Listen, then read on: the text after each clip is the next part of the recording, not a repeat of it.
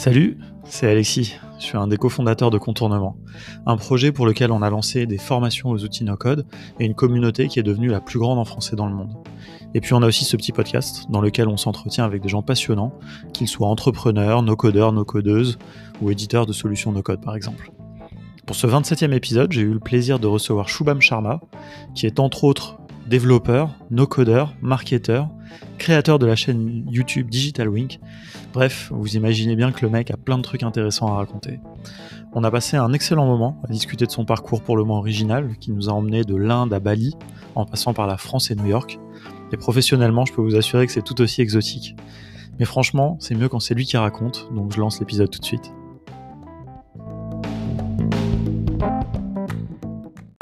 Alors, salut Shubham, c'est un plaisir de te rencontrer enfin. On échange depuis quelques temps suite à l'entremise de notre ami commun Charles-Louis que tu as rencontré à Bali et à qui j'aimerais bien faire une petite dédicace parce qu'il m'a présenté pas mal de gens et notamment aussi le prochain, la prochaine invitée en fait du podcast. J'en dis pas plus parce que c'est, je garde la surprise, ça se déroule au fur et à mesure. Euh, voilà, mais donc je suis hyper content que tu sois là, qu'on puisse échanger pour ce podcast, euh, bah parce que tu as un profil que j'ai pas encore beaucoup eu en fait mine de rien, euh, à savoir que toi tu es développeur full stack, donc tu t'es mis au no-code pour compléter ton arsenal, j'ai envie de dire. Tu vas nous raconter de toute façon tout ça. Euh, donc évidemment, ça me parle beaucoup parce que c'est aussi un peu mon cas. Et euh, je pense qu'on du coup, on va avoir pas mal de choses à se dire. Alors j'ai aussi envie que tu nous parles de tes side projects, tes outils préférés évidemment, tes projets pour le futur, euh, et puis aussi un peu de Bali, parce qu'au moment où on enregistre, il fait super moche à Paris, c'est le début de l'automne, et donc je me dis qu'un petit si tu peux nous partager un petit peu de soleil, voilà, ça nous fera un petit peu combattre la grisaille parisienne. Voilà, bah écoute, trêve d'introduction. Pour commencer, est-ce que tu peux te présenter? Yes, bah écoute, merci de m'avoir invité et je suis très content aussi de se rencontrer euh, enfin parce que c'est vrai qu'on, que tu es passé sur le live euh, de, de, la chaîne YouTube et qu'au final on s'était jamais rencontré en vrai. Donc euh, moi je m'appelle Shubham Sharma, je suis j'ai commencé en effet à coder euh, assez jeune, donc je pense que j'ai dû vendre mon premier site internet euh, en tant que freelance à 14 ans. Et j'avais mes premiers 395 euh, euros en cash quand j'étais en troisième et qui quelque chose est, très spécial parce que 395 euros c'est beaucoup d'argent quand tu es en troisième. bref, tout ça pour dire que ouais, j'ai commencé à coder assez tôt. moi j'étais né en Inde, je suis arrivé en France quand j'avais 8 ans, donc très rapidement j'ai commencé à, à, vouloir faire de l'argent parce que j'avais pas, on va dire, d'argent de poche qui était forcément disponible. Et donc j'ai compris que bah, il y avait une valeur dans produire euh, via du, code. En fait, produire des outils digitaux, de, des, sites web, etc. Et un des moyens d'y parvenir, c'était à l'époque euh, WordPress, Joomla. Euh, Joomla au début, et donc j'ai appris à faire ça. J'avais mon premier site internet, je l'ai fait sur Dreamweaver, qui est l'ancêtre de Webflow. et voilà, et du coup, c'est comme ça, comme ça que je suis tombé dans le web. Et petit à petit, j'ai principalement fait du freelance jusqu'à un moment aller dans des startups. Et à cette époque-là, déjà, tu avais utilisé Dreamweaver tout court ou est-ce que quand même tu avais un un petit peu de HTML, de CSS enfin, est-ce que mon, mon, mon, truc c'était à l'époque j'étais beaucoup dans le hardware parce que je réparais les ordis des gens, je craquais des PSP euh, euh, en regardant des tutos sur internet pour euh, pareil me faire de l'argent initialement et après en fait un jour on m'a demandé parce que j'étais connu comme le mec informatique dans, mhm. dans la cité dans laquelle j'habitais et un jour un mec m'a dit euh, enfin un surveillant de mon collège est venu me voir en me disant Choubam, c'est faire du site internet? Je fais bah ouais, parce que je savais que tout était possible avec Google. Et, euh, et, en fait, il m'a présenté un type qui se présentait à une élection euh, d'une du, du, ville dans le 93. Il me disait bah voilà, lui, il veut un site web. Et là, je fais ah ouais, ok, bah ouais, je faire un site web. Du coup, je tape comment faire un site web. Je tombe sur plein de trucs PHP, HTML, CSS. J'ai aucune idée de ce que c'est. Et je tombe sur euh, qui, euh, qui, qui m'a fait briller les yeux quelque chose qui s'appelait Dreamviewer, où en fait, on pouvait avoir d'un côté le code et de l'autre côté la prévisualisation. Je fais génial. On va faire du drag and drop pour faire du, euh, du site web. Et en fait, c'est pas aussi simple parce que quand tu déplaces un truc, bah, ça déplace tout et du coup, tu comprends pas. Mm. Ça n'empêche que j'ai réussi à faire un forum PHP euh, en faisant du one-click install, quoi. Et que j'ai réussi à faire un site vitrine avec Dreamweaver. Et donc, j'ai euh, j'ai pu vendre mon premier site internet. Donc, déjà, approche très no-code, quoi, j'ai envie de dire. En, effet. on s'embarrasse pas du code, voilà, on, produit, quoi. Bah, mon truc, c'était pourquoi, me pourquoi apprendre du C si je dois livrer un site internet dans deux semaines? Il n'y a pas de raison. Donc mhm. euh, c'est pour ça que je suis parti plutôt vers des mobiles. Donc voilà, petit à petit, euh, beaucoup de freelance, beaucoup de freelance euh, sur du web principalement, sur du mobile aussi. du coup, avec des technologies cette fois-ci plus code. Et donc c'est Qu'est-ce que tu as fait comme étude? J'ai fait une école qui s'appelle Epita, justement, après avoir. c'est une école d'informatique. Et clairement, je vais pas mentir, le fait d'avoir fait Epita, ça m'a fait un x3 dans mes levels en, informatique. Je, je, commence à être pas mal skill, skill d'après ça. Euh, et Pour puis, là-bas, tu as fait du C, j'imagine. Ah bah, ouais, j'avais déjà fait un peu de C, C++, etc. Euh, et puis, je suis vraiment tombé dans le code aussi, parce que du coup, vu que je commençais à coder quand j'allais voir mes parents en Inde, vu que je suis indien, bah, mon père me faisait prendre des cours de JavaScript et de PHP, donc c'était génial en fait. Mmh. Euh, et euh, du coup, quand je revenais en France, bah, c'était bien. Et puis, en arrivant à Epita, j'ai vu qu'il y avait des gens bien plus meilleurs que moi, mais j'avais une compétence qui était un peu plus cool, c'est que je savais négocier avec des clients, je savais comprendre les, les problématiques des clients, etc. Et donc, j'arrive à Epita euh, et très rapidement, euh, là, je suis embauché par une boîte, initialement en stage, mais j'ai continué pas mal de temps avec eux, trois ans, ce qui s'appelle Mailjet, où là j'ai fait du marketing pour développeurs. et là, je, suis parti vers le côté un peu marketing, où j'ai compris que les développeurs, bah, ils adoptaient pas quelque chose aussi facilement que nous acheter une boîte de granola comme étant, je sais pas, n'importe mmh. qui, qu'il y avait besoin d'un certain marketing et tout. Et petit à petit, je tombais dans le marketing, etc. Ça, c'est ce qu'on appelle le métier d'évangéliste. Exactement. Et j'étais, on dit ça en français aussi d'ailleurs, j'imagine. Ouais, ouais, je sais pas s'il y a un équivalent en français, ouais. Et du coup, j'étais rentré en tant que développeur évangéliste. Euh, non, euh, vraiment. Et en fait, la manière dont c'était passé, c'est que j'étais inscrit sur un site JavaScript à l'époque qui s'appelait XJS. Et tu as le CTO de Medjet qui m'a contacté, genre out of nowhere, à un moment donné, genre totalement au hasard. Et il m'a dit Est-ce que tu voudrais pas venir faire développeur front-end chez Medjet? J'ai fait Bah, why not? J'ai un stage à faire en fin d'année, de toute façon, ok. Et là, j'arrive. Et, euh, et, en fait, vu que j'avais beaucoup de chance, je savais parler avec les gens et que j'étais plus trop introverti comme je l'étais initialement, il m'a dit, mais en fait, euh, après avoir parlé avec lui, il me dit, mais tu veux pas faire développeur évangéliste plutôt? Je fais, euh, bah ouais, carrément, mais c'est quoi? Et là, il m'explique qu'en fait, bah, tu vas aller de conférence en conférence, que tu vas parler d'API, de Mailjet et d'emailing, et que en fait, euh, tu, ton taf, c'est littéralement d'aller voyager pour faire des conférences et de faire des, des side project avec l'API de Mailjet, genre le, taf rêvé. Quoi. Mm. Donc en gros, on m'expliquait que j'allais être payé plus que tout le monde par rapport à mes, euh, mes potes euh, en Ipita, à faire des trucs qui n'étaient pas forcément que du dev, et à parler en public et aiguiser mes skills de public speaking.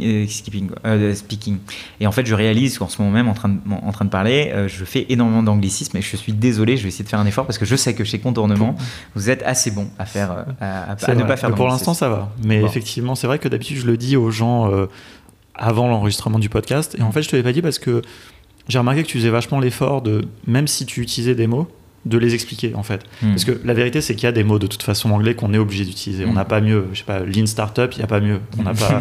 mais tant qu'on explique, moi je trouve que ça va, tu vois. Voilà. Mais c'est vrai qu'on aime bien euh, pas trop jargonner, mais je trouve que c'est pas ton cas. Ok. Donc euh, donc voilà. Et puis euh, Mailjet, trois ans, une année à New York où j'ai fait pas mal d'open source au final, comment driver du trafic, comment ramener au final de de, de, l'argent via l'open source, qui est un gros sujet dans, dans la tech. Et puis après, j'ai fini CMO euh, chez, euh, dans une boîte qui s'appelle Kimetrix, qui fait un logiciel open source. Euh, pour ceux qui connaissent, qui font du Node.js qui s'appelle PM2. Bref, beaucoup de jargon ici, là aussi. Mais voilà, où là où je faisais du pur marketing. Donc un profil très dev initialement, qui a slidé, qui est parti vers le marketing mmh. et, et, maintenant vers le no-code. Mais c'est intéressant parce que je note plusieurs choses. Alors, j'ai plus plein, plein de trucs à dire déjà sur tout ce que tu as dit. Déjà, c'est drôle parce que l'invité de, l'épisode précédent, alors qui n'est pas sorti en fait là au moment où on enregistre, c'est euh, Nicolas Grenier qui est dev évangéliste chez Typeform, mais qui a hmm. travaillé aussi pour Mailjet. Je ne hmm. sais pas si c'était au même moment. C'était euh, au moment où je venais d'arriver, il, était à Mailjet et puis il est parti après. D'accord, c'est drôle, il y a un, lien. Mais alors surtout ce que j'ai remarqué, c'est qu'il y, a deux choses. Donc par rapport à tous les autres invités que j'ai eu avant, donc toi tu as un background tech, bah, du coup Nicolas aussi en l'occurrence, mais bon, ça c'est un peu à part. Mais surtout, du coup, toi, tu as aussi un petit peu ce côté entrepreneur. Tu vois, parce que souvent, moi, j'interviewe des entrepreneurs qui ont des fois quelques notions tech. Et toi, c'est un peu l'inverse, tu background vraiment tech. Mais le fait d'avoir fait tout ce freelancing, déjà, ça t'a donné, j'ai l'impression, un peu ce goût de l'entrepreneuriat qui va après te servir. Et puis surtout, ce que je note vraiment, c'est ce côté marketing, en fait. Tu vois, c'est drôle, c'est-à-dire que finalement, t'as pas tant que ça bossé en tant que dev. Par contre, vraiment, euh, marketing dans le cadre de la tech, et ça, pareil, je pense qu'aujourd'hui, c'est quelque chose qui a impacté euh, plus tard euh, un peu tout ce que tu vas faire. Quoi. Justement, tu vas nous raconter un petit peu ça. Mais... Ouais. Ouais, non, totalement d'accord. C'est vrai que ma période dev, euh, c'était beaucoup de PHP et de jQuery. C'était beaucoup moins du. qui, sont des langages un peu anciens pour les gens qui ne connaissent pas forcément le dev, qui sont moins utilisés, je dirais, aujourd'hui. Alors que c'est vrai qu'aujourd'hui, j'ai fait peu de freelance en fait en faisant euh, des technologies que je considérais un peu plus euh, nouvelles comme Vue.js par exemple ou quoi que ce soit que je, que je fais aujourd'hui. Mais euh, en fait, j'ai appris une chose en faisant du freelancing, c'est que les meilleurs freelances, n'étaient pas les meilleurs développeurs. Euh, qu'en fait les meilleurs freelances, c'est ceux qui comprennent au mieux leurs clients, qui savent créer une relation avec eux et qui savent non pas vendre un produit, mais vendre de la valeur. Et, en fait, il y a une grosse différence entre vendre un produit et vendre de la valeur, c'est que un client, quand il paye, il paye pas un site web, il paye des futurs utilisateurs qui vont venir sur son site web. Et, ça, il sait jamais vous le dire parce que lui, il ne connaît pas. Et c'est de votre travail de lui expliquer qu'en fait, avoir un site web, ça suffit pas. Il va falloir avoir une marque, il va falloir avoir un, tunnel de, conversion sur le site, il va falloir avoir un design, il va falloir avoir un SEO. Et en fait, beaucoup de développeurs, notamment les développeurs euh, qui produisent typiquement des sites web oublient toute cette partie-là. Eux, ils pensent que le travail est fini après avoir euh, filé un HTML et un CSS. Mais en fait, non. Et, je trouve que. Euh, et c'est là où les agences sont plutôt pas mal et c'est pour ça qu'ils arrivent à se démarquer parce qu'elles elles ont compris qu'en fait développer c'était pas fini qu'il fallait faire tout ce mmh, travail et je trouve qu'un full stack freelancer euh, un peu si c'est pour utiliser des termes un peu comme ça c'est une personne qui vraiment va comprendre le, le, la vraie problématique du client et qui va le servir avec son arsenal. Et, euh, il se trouve qu'aujourd'hui euh, à l'époque, l'arsenal, c'était bah, les langages de programmation, mais sauf qu'aujourd'hui, si j'avais à refaire du freelance comme je le faisais à l'époque, bah, ça serait génial parce que j'aurais du Webflow, j'aurais du Zapier, j'aurais euh, tous ces trucs-là qui seraient à ma disposition et je pourrais beaucoup plus me concentrer à comprendre le client, à lui vendre plus cher mhm. potentiellement parce qu'il faut pas oublier quand on est freelance, c'est pas forcément de vendre cher, mais en tout cas c'est vendre juste prix et notamment quand on est développeur. Et moi j'ai fait cette erreur, c'est de dire oh bah ça m'a pris 5 minutes à le faire, je vais pas le facturer 100 euh, mhm. euros quand même. Bah en fait si, parce que c'est la valeur que tu apportes qui compte. C'est pas combien de temps tu as fait, as mis à le faire. Mhm. Et c'est ces petites choses-là que j'ai réussi à comprendre plus tôt, qui, qui me servent tellement tous les jours aujourd'hui. Euh, ces principes-là que quand tu donnes quelque chose à quelqu'un, c'est la valeur que tu donnes et pas le produit. Mhm. Mais alors c'est passionnant parce que ce que tu dis, c'est vraiment ça sert dans deux contextes différents je trouve, et qui sont importants pour des no-codeurs qui se lancent, à la fois les no-codeurs qui se lancent en freelance, ça, c'est vraiment euh, ce que tu évoquais. Et déjà, tu as donné plein de bons conseils, je pense. Euh, côté, le marketing, c'est à la fois savoir se vendre soi en tant que développeur ou no-codeur, et puis apporter cette compétence à son client. C'est vraiment ces deux aspects-là, euh, ça, tu as tout à fait raison. Je trouve ça intéressant, ce côté full stack, où c'est pas juste full stack sur les langages, mais full stack sur l'ensemble du projet. Quoi. Et je pense que les no-codeurs, c'est très important pour les no-codeurs d'apporter ça. Et souvent, ils peuvent le faire, puisque souvent, leur, leur valeur ajoutée, c'est pas, pas tant la technique, il y a plein de, on, voit plein de gens dans la communauté qui viennent justement du monde du marketing et qui euh, ajoutent les outils no-code à leur arsenal et comme ça ils peuvent être vraiment euh, ce truc full stack. Et puis après il y a le côté side project qu'on pourra creuser un petit peu après justement euh, où bah, ça c'est pareil si tu veux lancer un side project, dire, le fait de l'avoir construit, si après tu sais pas le marketer c'est fini quoi. Donc que ce soit pour un client ou pour toi, tu as besoin des deux quoi. Donc, euh, mais au niveau freelance, alors juste après comme ça on pourra passer sur le côté side project. Je sais pas, est-ce que tu as un peu d'autres conseils justement pour des no-codeurs, vraiment euh, des gens qui veulent se lancer, ils disent ok bon ça y est, maintenant là j'ai fait un an de bubble, je suis chaud, je me sens prêt à aller chercher des missions. Mmh. Bah, je pense que même si les clients en règle générale commencent à être de plus en plus euh, connaisseurs des langages, des techniques et, et un peu de ce qu'ils veulent, c'est vous le connaisseur, c'est vous l'apporteur de la solution, donc c'est à vous de décider. C'est-à-dire que quand typiquement il y a une personne qui dit euh, ah ben moi je vais euh, moi je veux un, site web euh, vitrine fait en ça et je veux que ça fasse ça, ok très bien, vous dites pas non, mais votre, but c'est de ramener une solution et pas forcément juste d'exécuter. Et je trouve que aussi bien vrai pour les développeurs ou les no-codeurs, c'est que il n'y a pas vraiment de valeur à juste exécuter les choses il y a de la valeur à apporter une solution. Et il y a une grande différence, c'est que euh, quand on exécute juste, ça se trouve très facilement sur Malte et on dit il faut faire ça, ça, ça. Euh, limite, un algo peut le faire à votre place dans quelques années ou même maintenant. Alors que euh, apporter une solution plutôt logique et avec en prenant en compte plein de paramètres qui sont tellement vastes et différents que, que seul vous pouvez le faire, c'est là la vraie valeur. Donc déjà, je dirais ça. Et puis deuxièmement, c'est pas parler technique avec les clients, chose que je faisais beaucoup avant. Et, quand je dis technique, c'est pas parler technique non plus en no-codeur. parce que le client, il a pareil besoin d'une solution. Alors, il a besoin de savoir que vous êtes légitime, donc il faut qu'il comprenne que bah, vous connaissez tous ces outils-là. Donc là, c'est votre portfolio qui parle pour vous, c'est les outils que vous maîtrisez qui parlent pour vous.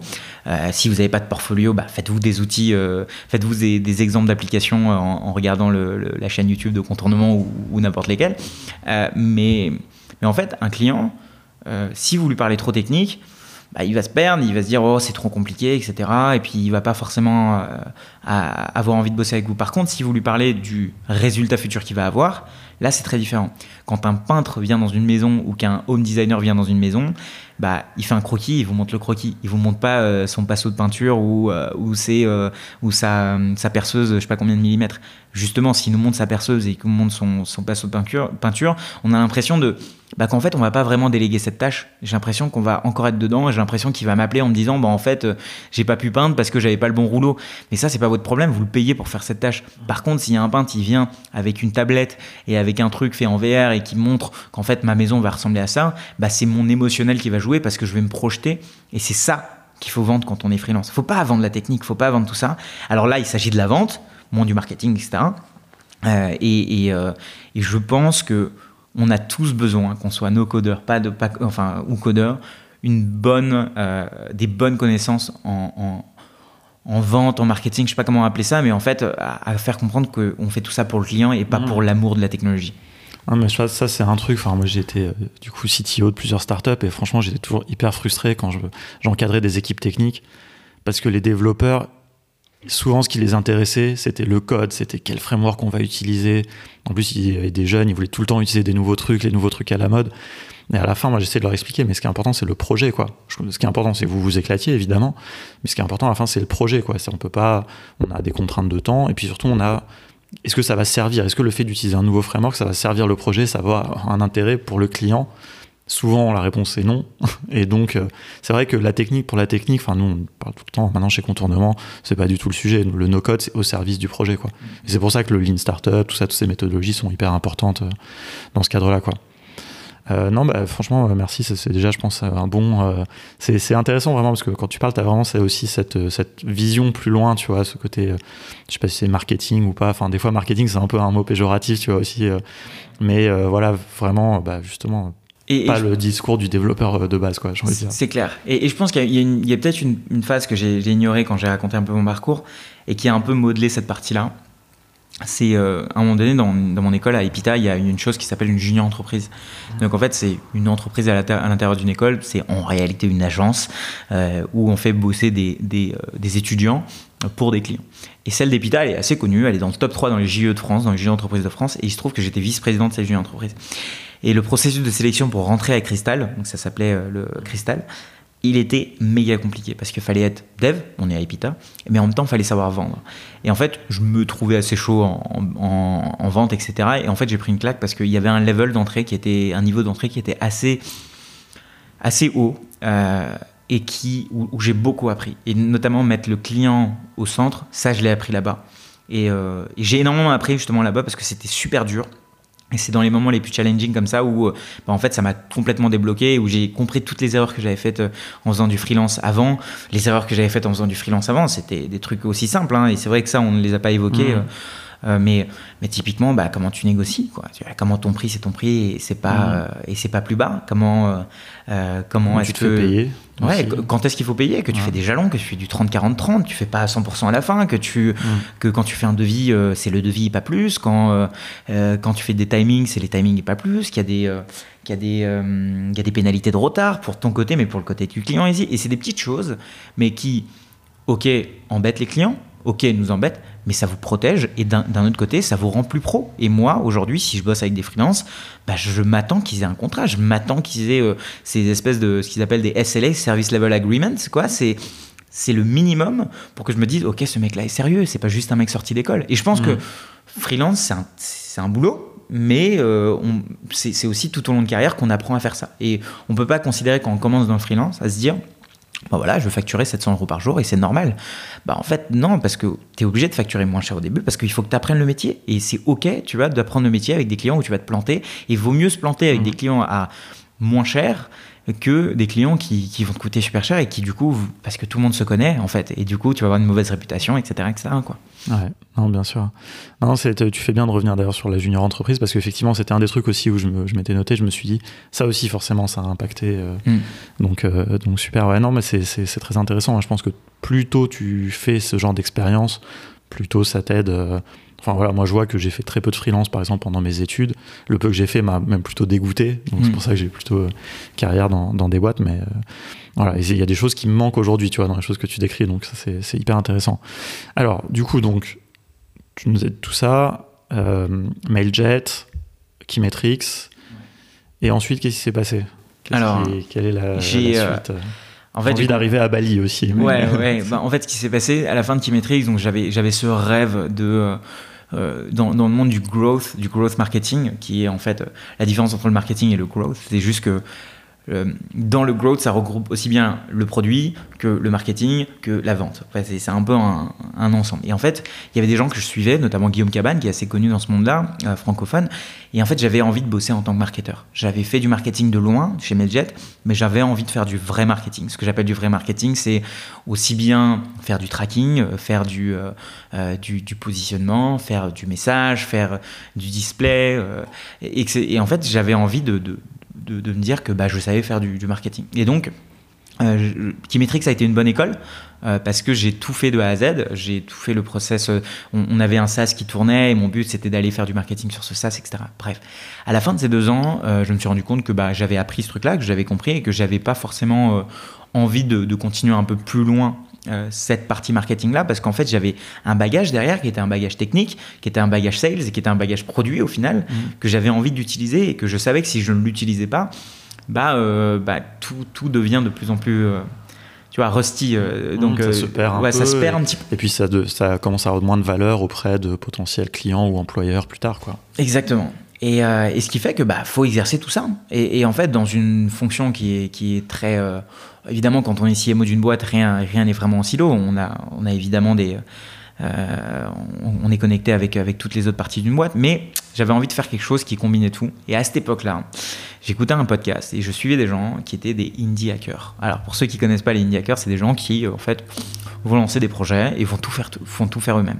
Et en fait, moi, ce qui me fascinait, c'était pas forcément le MRR, euh, donc le revenu récurrent qu'ils arrivaient à faire, c'était pas forcément le type de produit qu'ils arrivaient à construire. C'est un peu le, Graal, le MRR, j'ai l'impression, non? Enfin, pour avoir un petit peu participé dans des, groupes de indie hackers. Voilà, c'est ça. Bah, voilà, c'est ça, mais, mais je trouve qu'on en, faut en parler quand on a un certain level, en fait, en indie hacker. Et en mm. effet, c'est la phase visible quand on écoute le podcast Bah, il interviewe des gens qui ont créé des boîtes de A à Z tout seuls et qui, ont les, qui sont les seuls maîtres à bord, qui ont comme vision, valeur fondamentale qui est la liberté, qui est de euh, bah du coup je fais tout seul, j'ai quelques freelances, mais voilà, j'ai pas envie de pas envie de faire une start-up en fait. Mm. Et du coup, ça vient à l'encontre de tout dans quoi j'ai baigné euh, sur ces cinq dernières années, Meljet et Kimetrix, qui est euh, l'hypercroissance, la start-up, la levée de fonds, et mm. les grosses conférences et tout. Et là, j'avais envie de, de, de, faire ce challenge-là, non pas pour faire une boîte avec plein de MRR, mais vraiment pour, pour, pour un peu en fait, je, voulais être entre guillemets indie hacker pour euh, pour euh, pour être ce que je vais devenir en fait. Et, en fait, me dire que ces gens-là, s'ils font du marketing, s'ils font du sales, s'ils font euh, du positionnement, donc landing page compagnie, si en plus ils codent leurs produits, ça doit être des monstres. Et en fait, j'avais envie de devenir ce monstre qui mmh. allait tout faire lui-même. Et quel endroit euh, mieux que Bali pour faire ça? Parce que bah, à Paris, pourquoi payer un loyer de 1000 euros si on peut aller à Bali et vivre dans une villa pour 300 euros? Mm. bah, La réponse était claire et surtout que j'étais à, cette époque-là super libre euh, et, je me considérais déjà comme libre, tu vois? Donc j'étais en mode allez go. Et surtout qu'il y avait plein de gens euh, comme Peter Levels, etc. Pour ceux qui connaissent, qui sont et bah, qui habitaient là-bas. Je me suis dit bah, c'est génial, j'ai envie d'être dans ce monde-là pour faire ça. Et donc je suis parti. créer un petit software et il y avait une autre chose aussi, c'était pour me prouver à moi-même que je savais encore coder. Parce que hmm. en faisant du marketing pendant 5 ans, même si chez Mailjet c'était mi-marketing, mi-code, bah, est-ce que tu sais encore coder? Parce que hmm. tu parles de code toute la journée, mais est-ce que vraiment tu sais ouvrir un éditeur de texte, déployer une app euh, sur Docker, etc. etc bah c'était pas sûr. Mmh. et donc, les choses évoluent vite dans ce dans tellement vite, c'est le c'est le monde c'est le monde qui évolue plus vite. Si vous pensez qu'il y a de plus en plus de projets no code qui sortent, et eh ben il y a encore fois 3 des librairies qui sortent dans chacun des langages. Donc le euh, langage évolue, les librairies autour évoluent, l'écosystème de chaque langage évolue, c'est incroyable quoi. Enfin, il faut savoir suivre, c'est presque frustrant. Moi ça m'a un peu j'en ai j'en ai eu marre quoi. C'est ça qui a fait aussi j'ai un peu arrêté le, le code quoi. Et, et, je suivis ça de loin, donc j'avais un peu ce, ce euh, un peu euh, syndrome de l'imposteur en me disant mais attends Chouan tu fais des conférences conférences où tu parles d'API de Node.js toute la journée chez Mailjet mais est-ce que tu sais encore coder? Est-ce que tu sais aller plus loin que la simple sample app with Mailjet tu vois mm. genre le, truc de base euh, que, l'application d'exemple?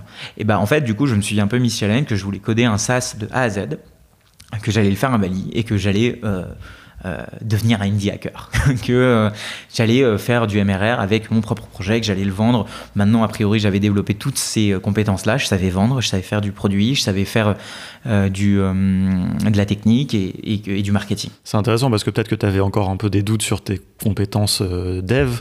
Par contre, en termes de marketing et tout, tu étais sûr de toi. Ah ouais. Et ça, c'est quand même Enfin, moi, je me suis bien rendu compte avec le temps. Quoi. C'est-à-dire, tu peux faire des super projets, si tu sais pas les vendre, si tu sais pas en faire la promotion, si tu sais pas les marketer, ça sert à rien. Quoi. Tu vas mourir de faim et puis c'est tout. Quoi. À Bali ou ailleurs, euh, c'est pas. Ouais. Et puis, tu as, une autre contrainte que tu as moins en startup. Startup qui, qui a levé des fonds, c'est différent. Euh, c'est que bah, tu pas de budget en fait quand tu es tout seul c'est que ton seul budget, c'est le revenu futur que tu vas faire ou tes économies. Mmh. Donc, tu, tu signes pas à des SaaS ou à des outils externes euh, comme ça, en fait. Alors que quand tu es en startup et que c'est une startup qui a levé plusieurs millions, bon, c'est pas le 49 euros par mois de l'outil d'emailing qui va changer quelque chose à la mmh. boîte. Alors que le 49 euros par mois, quand tu payes en TTC avec tes propres, ton propre argent, c'est différent. Donc, euh, donc typiquement, euh, donc j'avais un peu, je m'étais dit, ok, bon, je vais faire cet outil. L'outil en question, c'était un peu un petit hack, c'était faire en sorte que euh, les gens... Euh, en fait, ça partait d'une problématique simple que j'avais vu aussi bien chez Mailjet que chez Kimetrix, c'était que les gens en marketing produisaient énormément de contenu, des blog posts, des vidéos, etc., euh, qui payaient énormément pour la création de ces contenus, mais qui payaient aussi pour la diffusion, principalement via AdWords, les ads, etc. Mais malheureusement, en interne, euh, ils étaient à demander à tout le monde de repartager ce contenu parce que c'est vrai que si des employés d'une boîte partagent le contenu interne d'une boîte, bah, ce contenu a un poids plus gros parce que c'est du referral. C'est euh, c'est ce qu'ils appellent dans le monde du, du euh, de, dans ce monde-là, ça s'appelle de l'employé advocacy. Donc, faire en sorte que ces employés deviennent tes advocates, donc des, des, gens, des ambassadeurs, et, et qu'il n'y a pas mieux en termes de, de, de recrutement, en termes de, de features, etc. Et donc je m'étais dit, bah, tu sais quoi, je vais faire un tool euh, a priori, j'ai fait mon étude, toutes les API se connectent entre elles, et euh, je vais faire un outil où, euh, quand, je sais pas, contournement sans un article, et contournement est une boîte de 50 employés, imaginons, bah, quand Alexis va sortir une nouvelle vidéo, bah, sur tous les LinkedIn de toutes les personnes de contournement, celles qui ont dit oui, bah, ces gens-là vont poster cette vidéo de contournement avec leur message personnalisé qu'ils auront préenregistré. À la fin du quarter, bah, tu regarderas bah, c'est qui le plus influenceur dans la boîte contournement, et en fait, cette personne-là, bah, tu vas lui, lui offrir un voyage parce que tu as contribué à la valeur, à, l'acquisition de la boîte, mmh. aussi bien en, termes d'employés qu'en termes de, de clients. Euh, et, en fait, j'ai commencé à faire ça. Donc, j'ai codé pendant 9 mois. Euh, j'ai pris mon pied. J'étais développeur euh, à Bali, dans un coworking génial et en faisant du surf à midi. C'était le top. Et, et en fait, j'ai fait toutes les erreurs que, que, toutes mmh. les personnes qui créent une boîte peuvent faire. C'est qu'évidemment, quand tu as la tête dans le guidon, bah, tu tu fais des interviews utilisateurs au début, mais tu, tu l'oublies un petit peu au bout d'un mm. moment. Euh, tu c'est déjà un bon réflexe si tu avais fait des interviews utilisateurs. Bah- c'était quand même, il y en a qui se lancent euh, hop, euh, sur leur idée et puis c'est tout. Quoi. Voilà, et puis il faut pas oublier que j'avais beaucoup traîné en hackathon à l'époque de Menja, donc je, vois un petit peu qu'est-ce qui fait qu'un produit, qu'un produit réussit ou qui réussit pas, mais c'est très différent de le voir et de le faire. Et du coup, je m'étais dit, bon, allez, let's go, faisons-le. Et donc, je fais mes interviews utilisateurs. Ça a l'air de marcher. Je prévois mon segment de marché, ça a l'air de marcher. Je prévois mon MVP, je le fais tester, ça a l'air de marcher, cool, on est bon, euh, je développe les autres features. Et en fait, petit à petit, quand on est tout seul, quand on bosse tout seul et quand on bosse dans un endroit comme Bali, euh, il y a des problématiques qui sont évidemment, tu n'as pas une pression telle que tu aurais à Paris. Euh, la pression à Paris, c'est que quand tu vas prendre un déj avec quelqu'un, le mec à côté, si c'est un ouf et fait que ça, bah, c'est trop bien parce que ça te donne envie de faire aussi bien. Euh, là, le fait de voir bah, que, que, l'écosystème no code à Paris, euh, avec, avec tous ces acteurs comme, comme Contournement et compagnie, font tout ça, bah, ça donne envie, ça donne envie de faire plus et tout. Et en fait, à Bali, au final, il y a des indie hackers, mais il y a 95% d'infopreneurs. Donc des gens qui font des formations, qui font du Instagram, etc. Bon, je vais pas blâmer le contexte, hein, pas du tout. C'était juste mhm. pour expliquer que en fait la motivation petit à petit elle décroît et ça m'a fait apprendre un truc, c'est que la motivation euh, quand elle est plus haut, c'est là où il faut faire le plus de choses euh, et qu'il faut pas attendre que euh, d'attendre des mois pour attendre je ne sais quoi pour lancer. Bon, pourquoi je vous parle de ça, c'est parce que bah, neuf mois plus tard, uniquement 9 mois plus tard, je commence à avoir mes premiers utilisateurs. Et je pense que j'aurais dû les avoir dès le MVP. J'aurais dû les avoir 3 mois plus tard. Parce que la motivation était au plus haut, parce que je pouvais faire non pas 3 calls par jour, mais 10 calls par jour, etc. Et en fait, quand j'ai commencé à, à, onboarder mes premiers utilisateurs, parce que c'était un, un produit quand même assez enterprise, donc pour des gens qui sont dans des boîtes, etc. Du coup, il faut fournir un support enterprise. Parce qu'il fallait qu'il y ait des employés. Je veux dire, ça marche déjà que dans des boîtes qui ont un certain nombre d'employés. Exactement. donc déjà, c'est 50 plus personnes dans des boîtes. Donc là, euh, donc faut prévoir le support et bah, bah, faut faire le support technique aussi. Et donc là, je me retrouvais dans, à onboarder 2, 3, 4 personnes que j'ai signées à la main. Et ça, c'est génial parce que j'ai réappris le sales pour mon propre produit. Et il y a cette chose qu'on ne dit jamais assez, c'est que quand on fait notre propre produit, que c'est pour notre propre boîte, en tout cas pour moi c'est vrai, il y a toujours cette niaque supplémentaire parce que c'est pour vous que vous le faites. Mmh. Et, euh, et, évidemment, ça vous fait... Euh, bah, vous levez la nuit, ça vous fait en sorte que bah, vous regardez plus vos horaires et c'est vraiment bon. Et je, je, je, franchement souhaite à tout le monde euh, qui veut à un moment donné créer quelque chose, bah, vivre ça parce que c'est bon en fait de, de, vivre ça. Et là, euh, bah, je me rends compte que bah, j'ai du support client à faire quand je suis en call avec un client en train de le vendre. Je me rends compte que bah, j'ai euh, un truc en production qui a pété parce que j'avais pas prévu un cas et que ce client est en train de marceler à 3 heures du matin parce que évidemment les hmm. time zones sont pas les mêmes. Ah et là, je me dis, OK, il y a un problème, il euh, faut qu'on règle ce problème. Et euh, donc, j'ai fait un peu un, état des lieux. Je me dis, OK, qu'est-ce qui se passe? Bah, Le produit est bien, il répond à un besoin. Euh, entre temps, l'algorithme de LinkedIn avait changé et tout, donc il répondait un peu moins à un besoin aussi, parce que j'avais mis trop de temps à le développer. Et, et du coup, toutes les personnes que je onboardais, il y avait des cas que j'avais pas pris en compte. dans 100% du produit, c'était vraiment 60% du produit qui était vraiment utile, les 40%, bah, j'ai développé pour ça pour rien. Et en fait, il y avait plein de learning à avoir de ça. Donc j'ai fait un peu un post-mortem, pas un post-mortem parce que le produit existe toujours, j'ai mm. toujours des clients. D'ailleurs, si vous m'entendez, les clients, vous inquiétez pas, Bassumo tourne toujours. Mm. mais euh, mais c'est juste que, en fait, j'ai mis trop de temps. Et, et j'aurais pu faire ça en deux fois, trois fois moins de temps. Voilà. Donc, est-ce que ça veut dire que je voudrais changer le passé? Pas du tout, parce que j'ai appris toutes ces choses-là. Mais maintenant, typiquement sur le prochain side project sur le catch boss, bah, je fais pas ces erreurs. Quoi. Mais quand tu dis ça, c'est plutôt d'un point de vue méthodologique que, que, technique, non Si je comprends bien? Parce que je suppose que le temps de dev il est incompressible, quoi. Ouais, c'est clair. mais, mais, y a des choses que tu n'aurais pas développées. Ah, totalement. Avec une autre approche méthodologique, quoi. Ouais, et puis j'aurais pas développé avec une telle granularité, avec un tel. Euh, hmm. typiquement, il y a plusieurs manières de développer. Soit vous développez le truc en faisant juste la feature AB, soit vous faites euh, la, la feature AB, AB prime, AB étoile, AB bêta. Et hmm. en fait, n'y a pas besoin de faire tous ces cas si on sait que la feature va être utilisée très peu, typiquement. Et on attend d'avoir les problèmes avant de, de, les régler. Hmm. Et, euh, et, je pense, méthodologiquement parlant, je pense que j'aurais pu être beaucoup plus carré.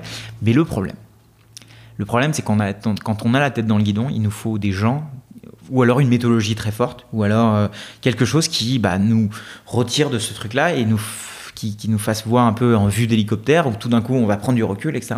Et c'est très compliqué à faire, qu'on soit codeur ou no codeur. Hmm.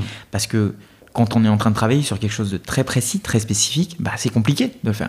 Du coup, bah, il faut soit avoir des gens avec soi, ce que je ne voulais pas parce que je voulais absolument faire ça en one person, soit avoir un plan détaillé dès le début et avoir une méthodologie très claire.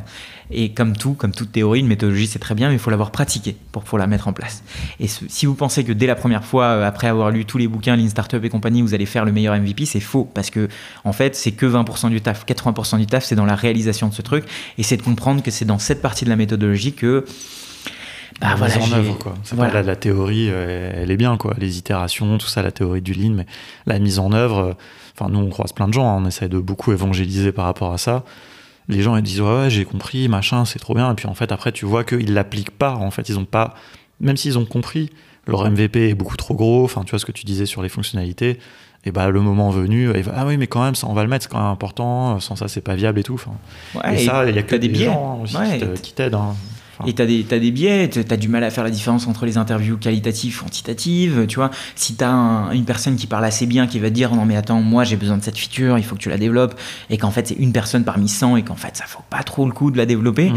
bah tu vas la faire quand même parce que tu vas être biaisé, etc. Mmh. Donc je pense que il faut prendre du recul souvent et c'est très difficile à faire quand c'est ton premier projet. Et tu vois, je m'en veux pas du tout pour ça. C'est comme ça que tu as appris euh, aussi. Euh. Voilà, et il se trouve que ce projet tourne encore, il me fait du MRR, c'est cool, c'est sympa, tu vois. Et, puis voilà, je fais du support dessus toujours.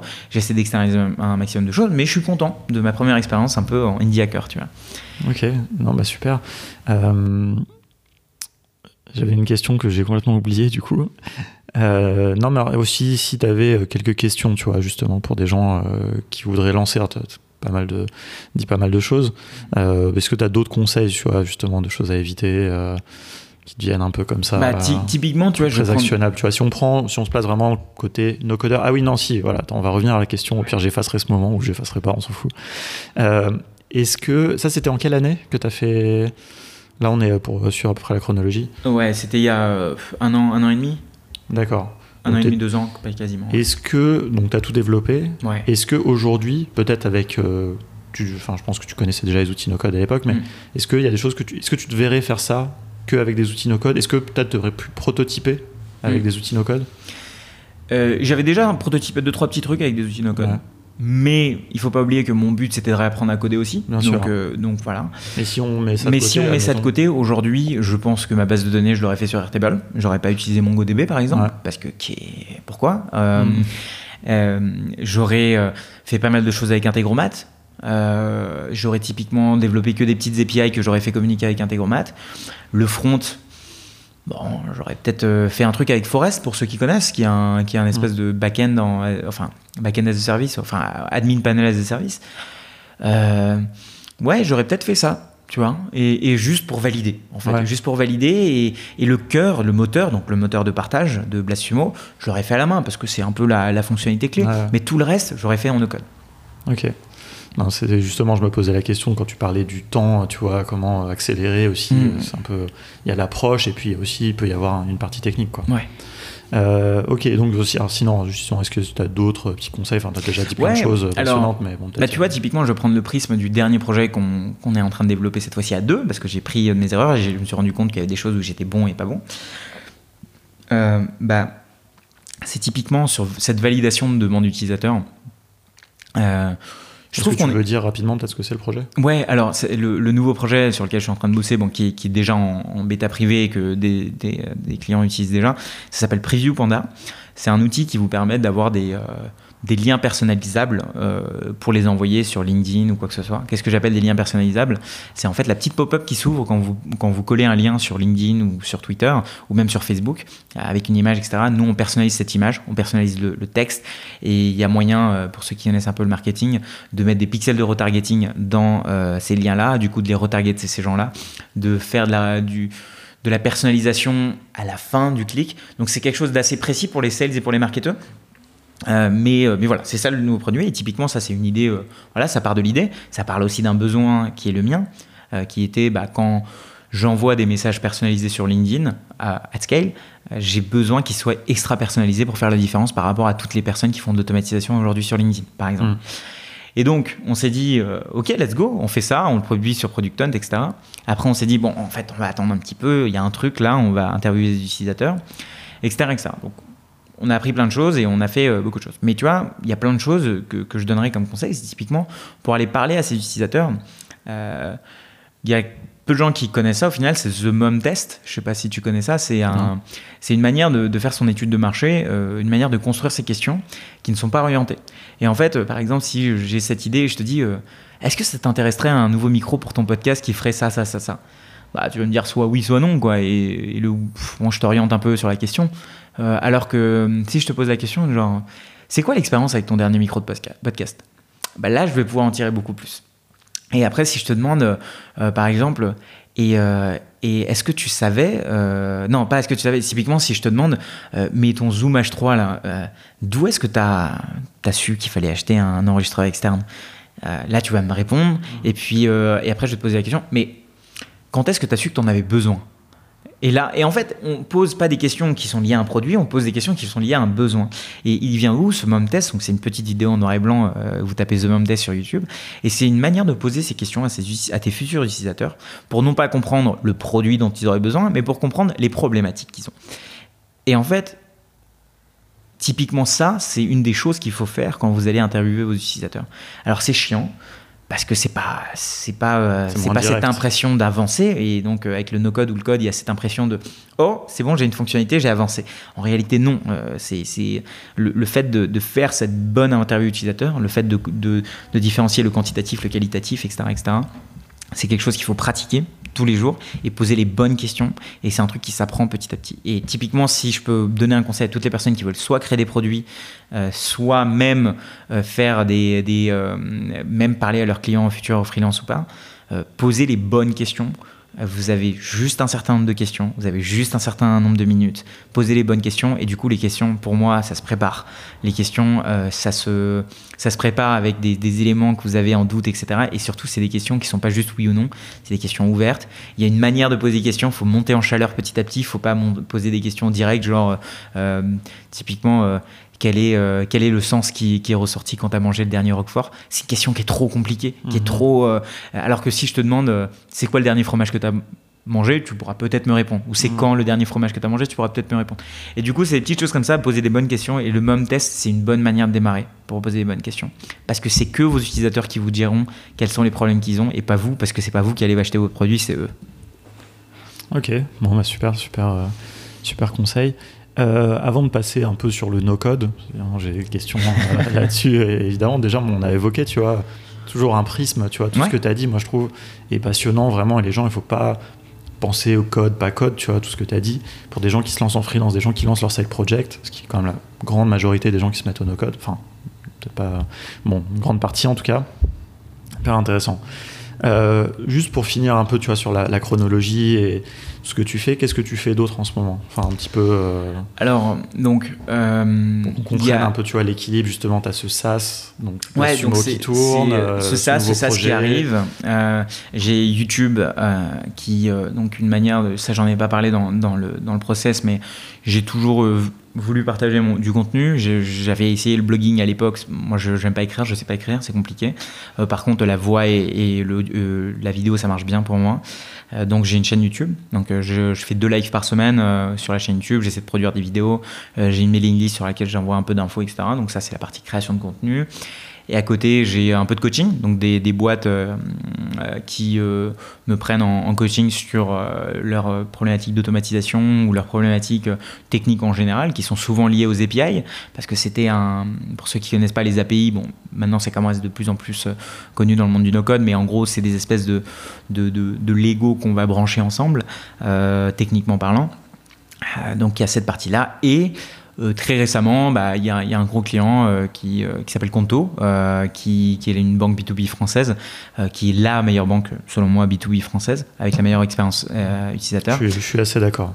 Et, et, là, mon but, c'est d'aider Conto sur euh, sur comment avoir les meilleures intégrations, comment euh, être pionnier dans le monde de l'open banking, donc qui est euh, sortir de ce monopole bancaire où en fait on n'a même pas accès à nos relevés depuis 90 jours, et on, se croirait en 1995, alors qu'aujourd'hui on est en 2020 et on a besoin de pouvoir faire des automatisations avec Integromat, avec Zapier. On a besoin de se connecter à son outil comptable avec une API simple. On n'a pas besoin de faire des trucs compliqués pour arriver à faire des choses simples. Et en fait, mon but c'est d'aider Conto sur cette transition-là avec leur API, etc.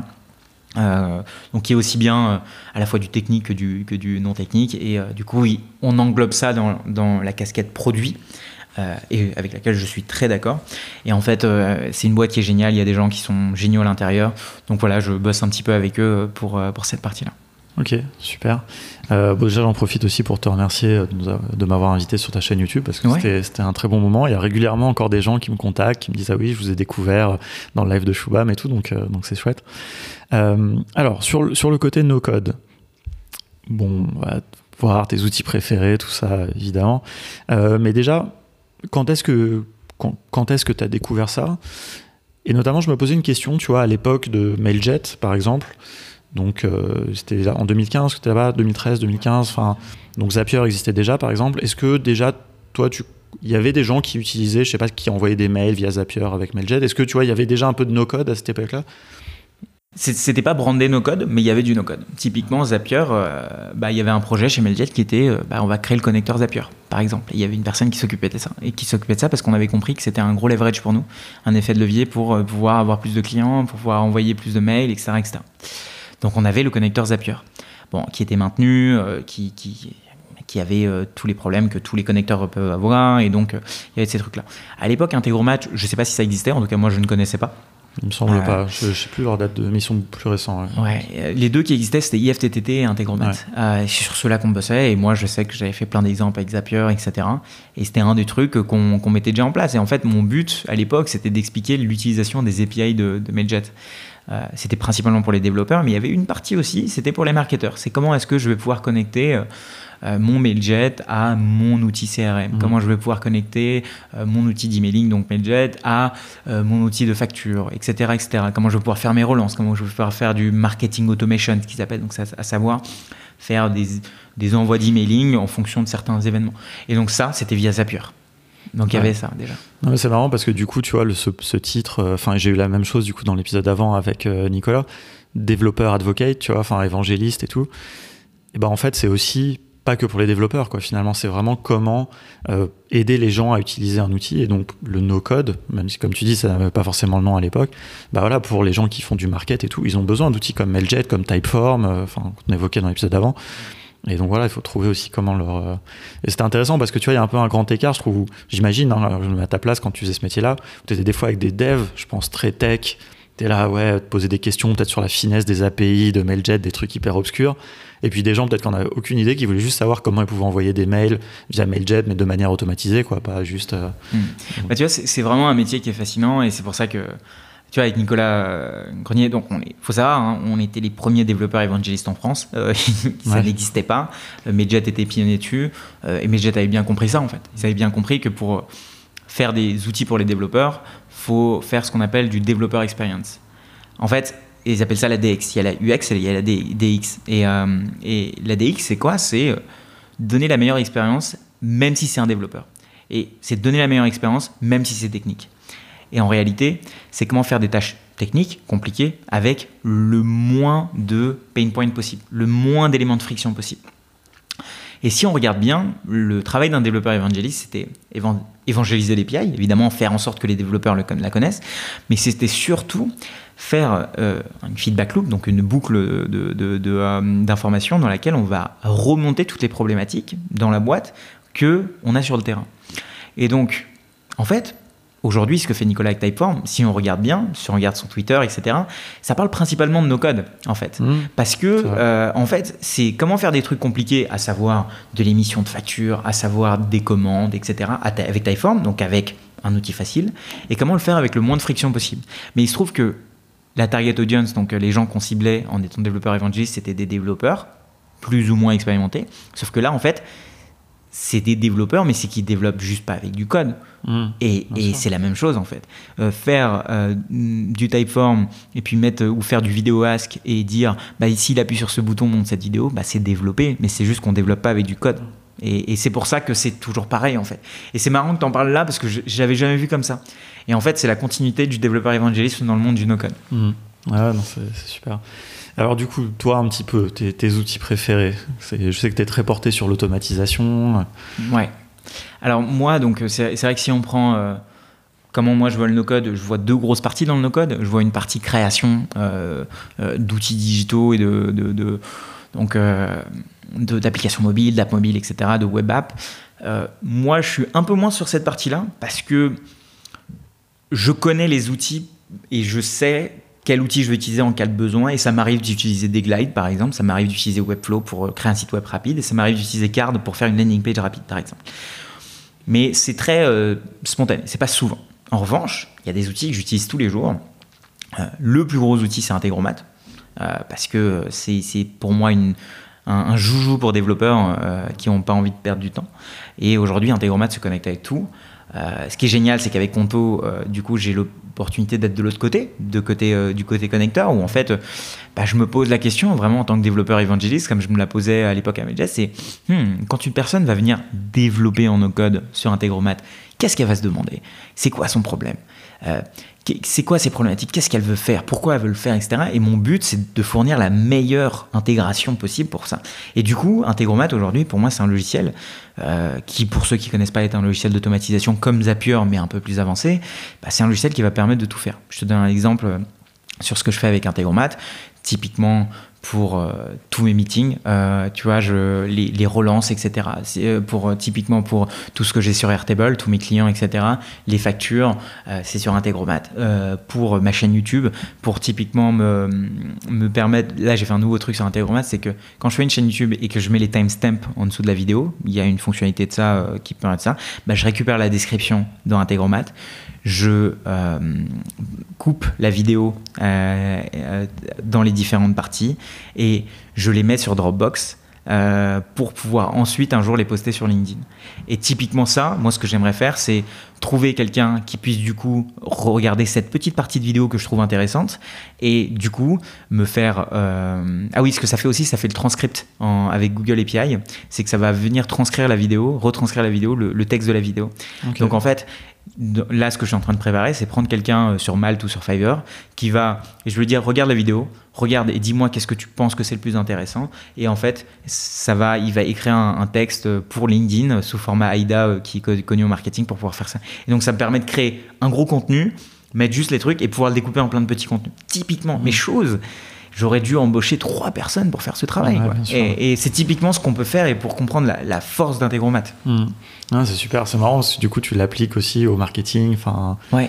c'est de toute façon les outils d'automatisation. Je veux dire, marketing automation, ça a un vrai euh, lien, mais c'est hyper intéressant. Mais ça, ça m'étonne pas que Integromat soit tes outils préférés. Moi aussi, j'adore et je pense que ça parle vachement aux développeurs parce qu'ils ont transcrit plein de choses qui malheureusement il n'y a pas dans Zapier. Zapier, c'est super aussi, mais c'est plus accessible, je pense, c'est pour les gens moins avancés.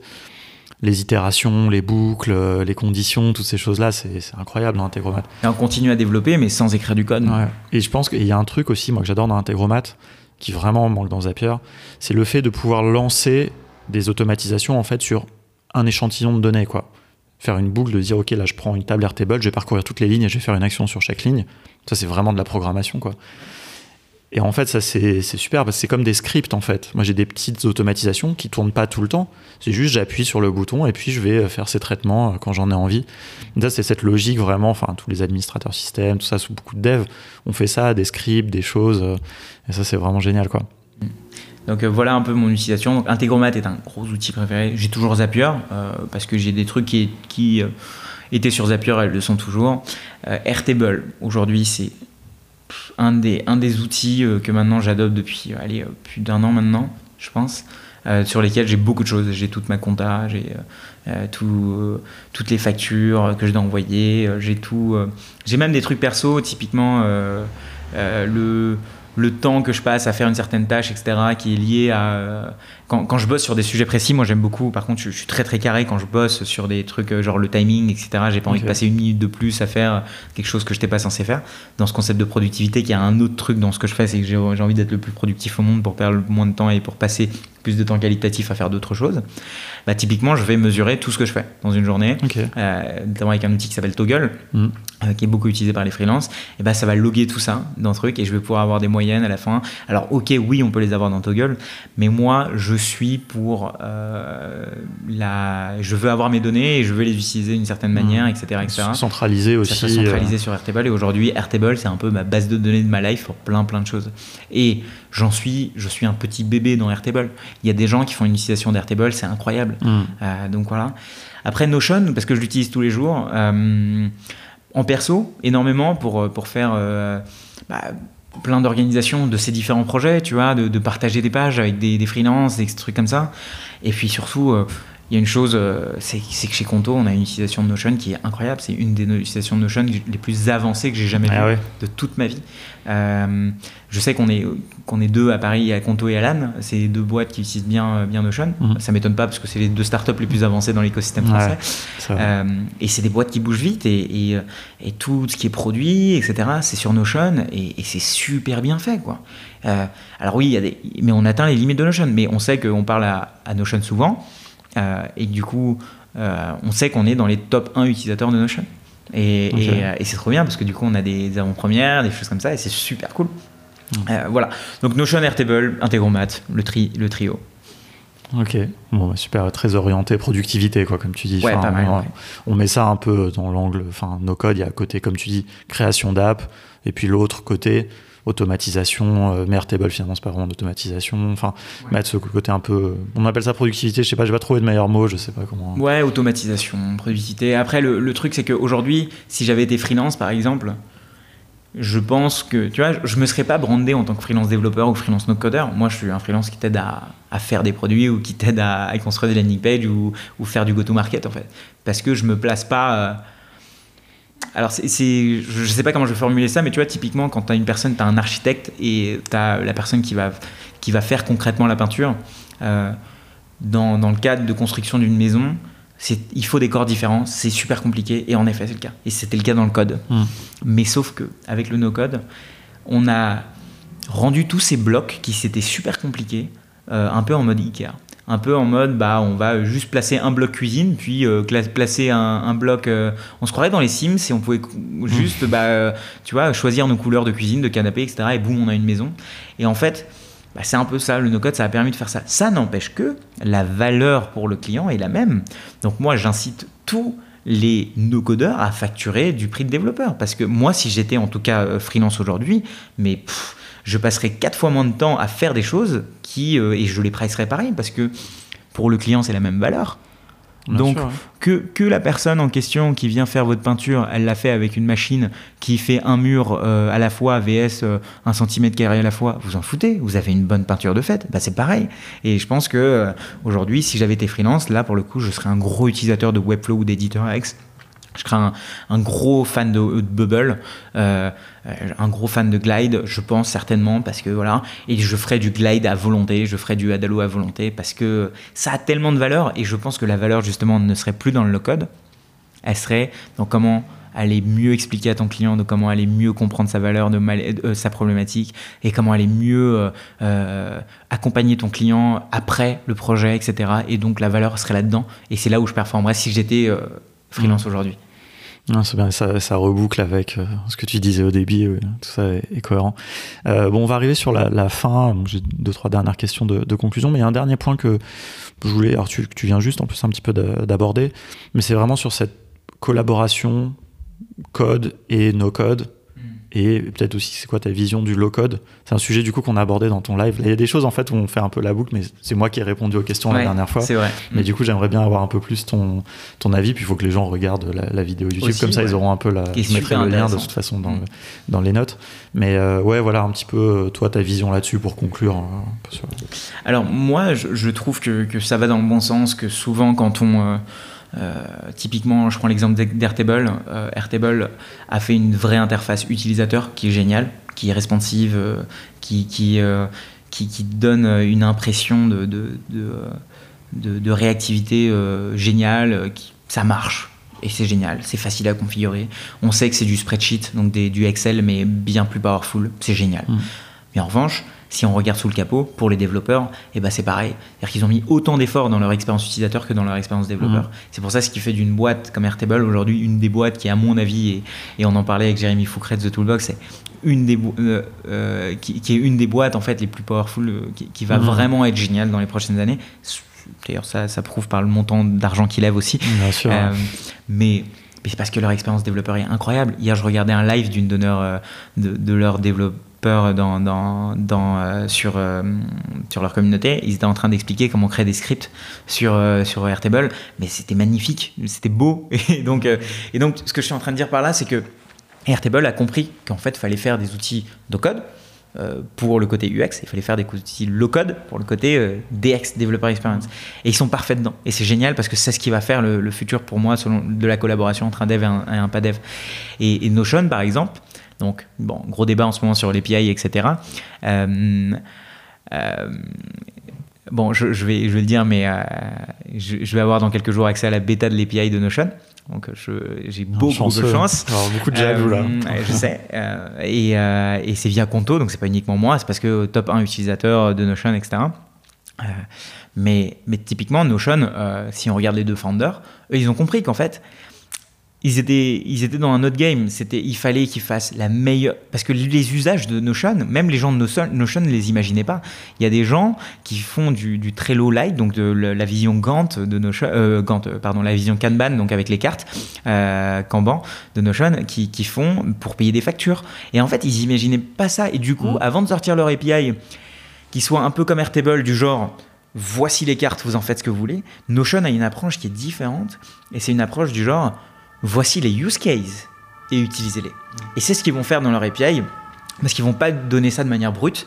Ils savent très bien que les gens vont pas utiliser les choses de manière brute parce que Notion initialement n'est pas un outil à destination des développeurs, mais en fait il va être utilisé par les développeurs mais pour faire des choses spécifiques. Et du coup, je pense qu'ils sont en train de prendre ce, tournant-là et ça va être super intéressant de voir euh, comment est-ce que euh, ils vont faire ça. Donc voilà, comment est-ce que je vois la collaboration? Bah pour moi, elle va toujours être là et limite elle va être beaucoup plus ancrée parce qu'on va pouvoir offload donc enlever de la charge des développeurs des, des choses qui sont compliquées, euh, enfin, qui sont chiantes à faire pour nous, du genre intégrer une page, du genre euh, faire une automatisation point A, point B, c'est chiant pour nous. Par contre, ça peut être fait avec les outils no-code. Et en fait, typiquement, pouvoir contrôler un intégromat avec une ligne de code, ce qui est faisable aujourd'hui, bah, ça c'est génial. Et c'est mmh. pour moi comme ça que je la vois là. Franchement, on est à l'ère d'un monde mais qui va juste dans 5 ans pas du tout être pareil, où les métiers vont changer tellement rapidement.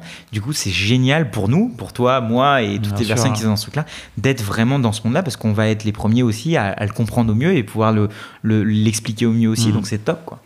Non, mais c'est passionnant. Il y a un mot qui est vraiment revenu très souvent, et c'est normal, tu vois, tu as beaucoup utilisé, c'est le mot API. Et moi, j'invite vraiment les gens à comprendre, même si je suis vraiment un défenseur, on va dire, des, de l'abstraction du dessus qui sont les intégrations directes, Zapier, Integromat. Tu vois, parce que finalement, Notion, par exemple, moi, j'attends l'API, mais bon, en réalité, ce que j'attends, c'est l'intégration dans Zapier, dans Integromat, parce que moi, je veux plus écrire de code. Et je sais que l'API, plein de gens, en fait, n'iront pas accéder directement, quoi. Mm, mm.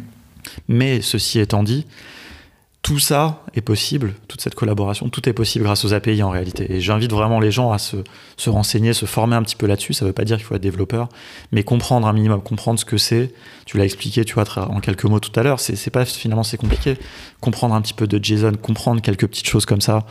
Franchement, ça fait une expérience. Et après, c'est pas grave, même si c'est pour utiliser les intégrations de, de Zapier, de Integromat euh, direct. Sachant que, en plus, Integromat, je trouvais vraiment bien fait pour attaquer des API directement, comme on dit.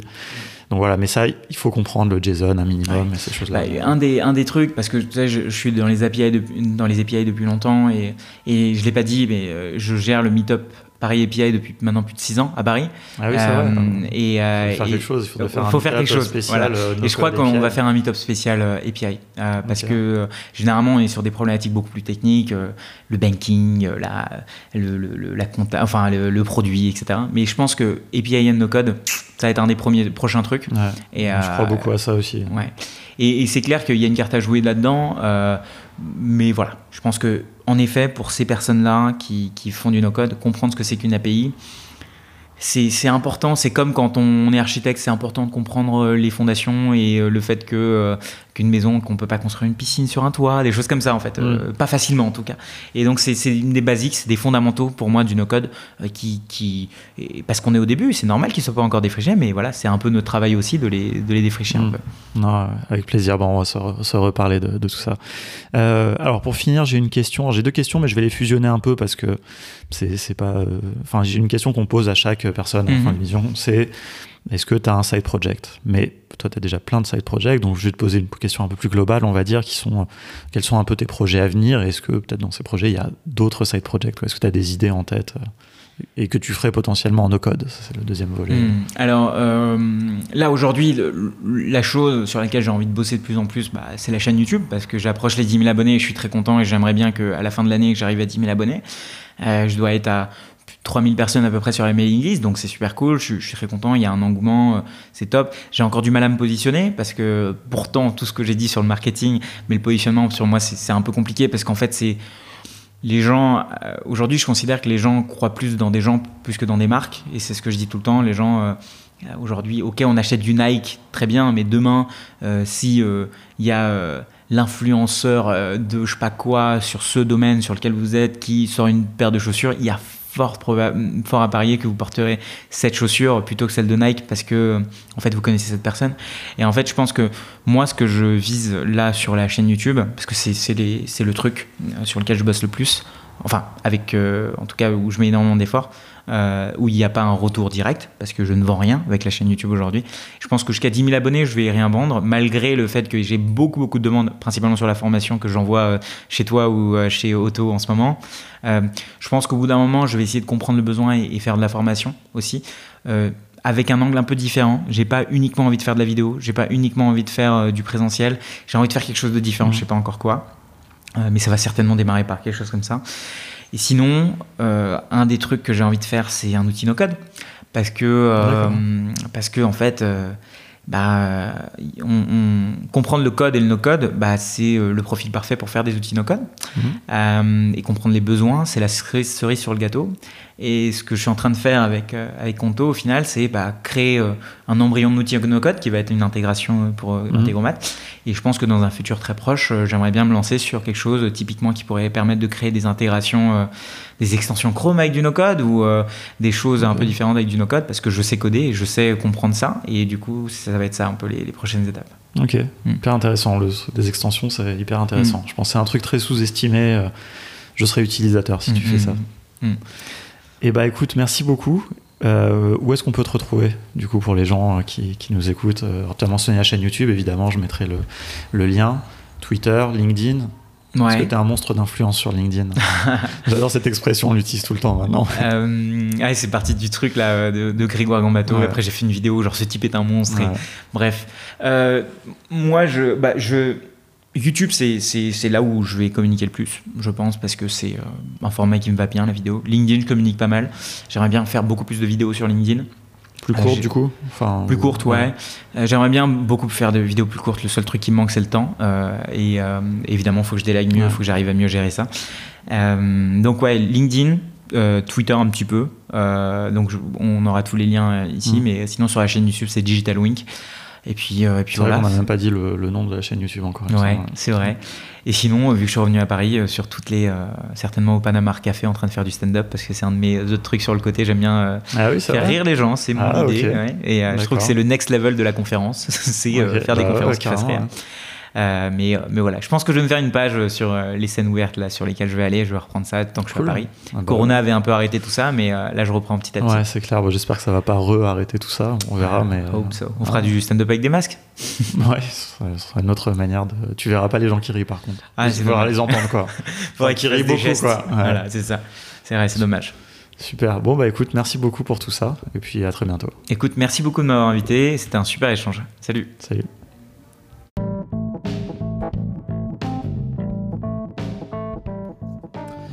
Ah ouais, vous avez écouté jusqu'au bout. Merci beaucoup, ça fait plaisir. J'espère que ça vous a plu surtout. Alors si ça vous a intéressé, ce que je peux vous proposer, c'est de rejoindre le Slack de No Code France et le channel podcast contournement pour qu'on continue cette euh, discussion. Vous me disiez ce que vous avez pensé de, de l'épisode et puis si vous avez des questions, pourquoi pas. Voilà, on peut continuer à discuter de tout ça. Et si ça vous a donné envie peut-être de, maîtriser un petit peu plus ces outils No Code, si c'est pas déjà le cas, hein, peut-être que vous êtes déjà un expert, eh bien, euh, n'hésitez pas à aller voir notre site contournement.io. Vous verrez qu'on propose euh, différentes formations pour que vous deveniez vous aussi un expert ou au moins que vous puissiez maîtriser ces outils pour lancer vos propres projets. Voilà, je vous dis à très bientôt.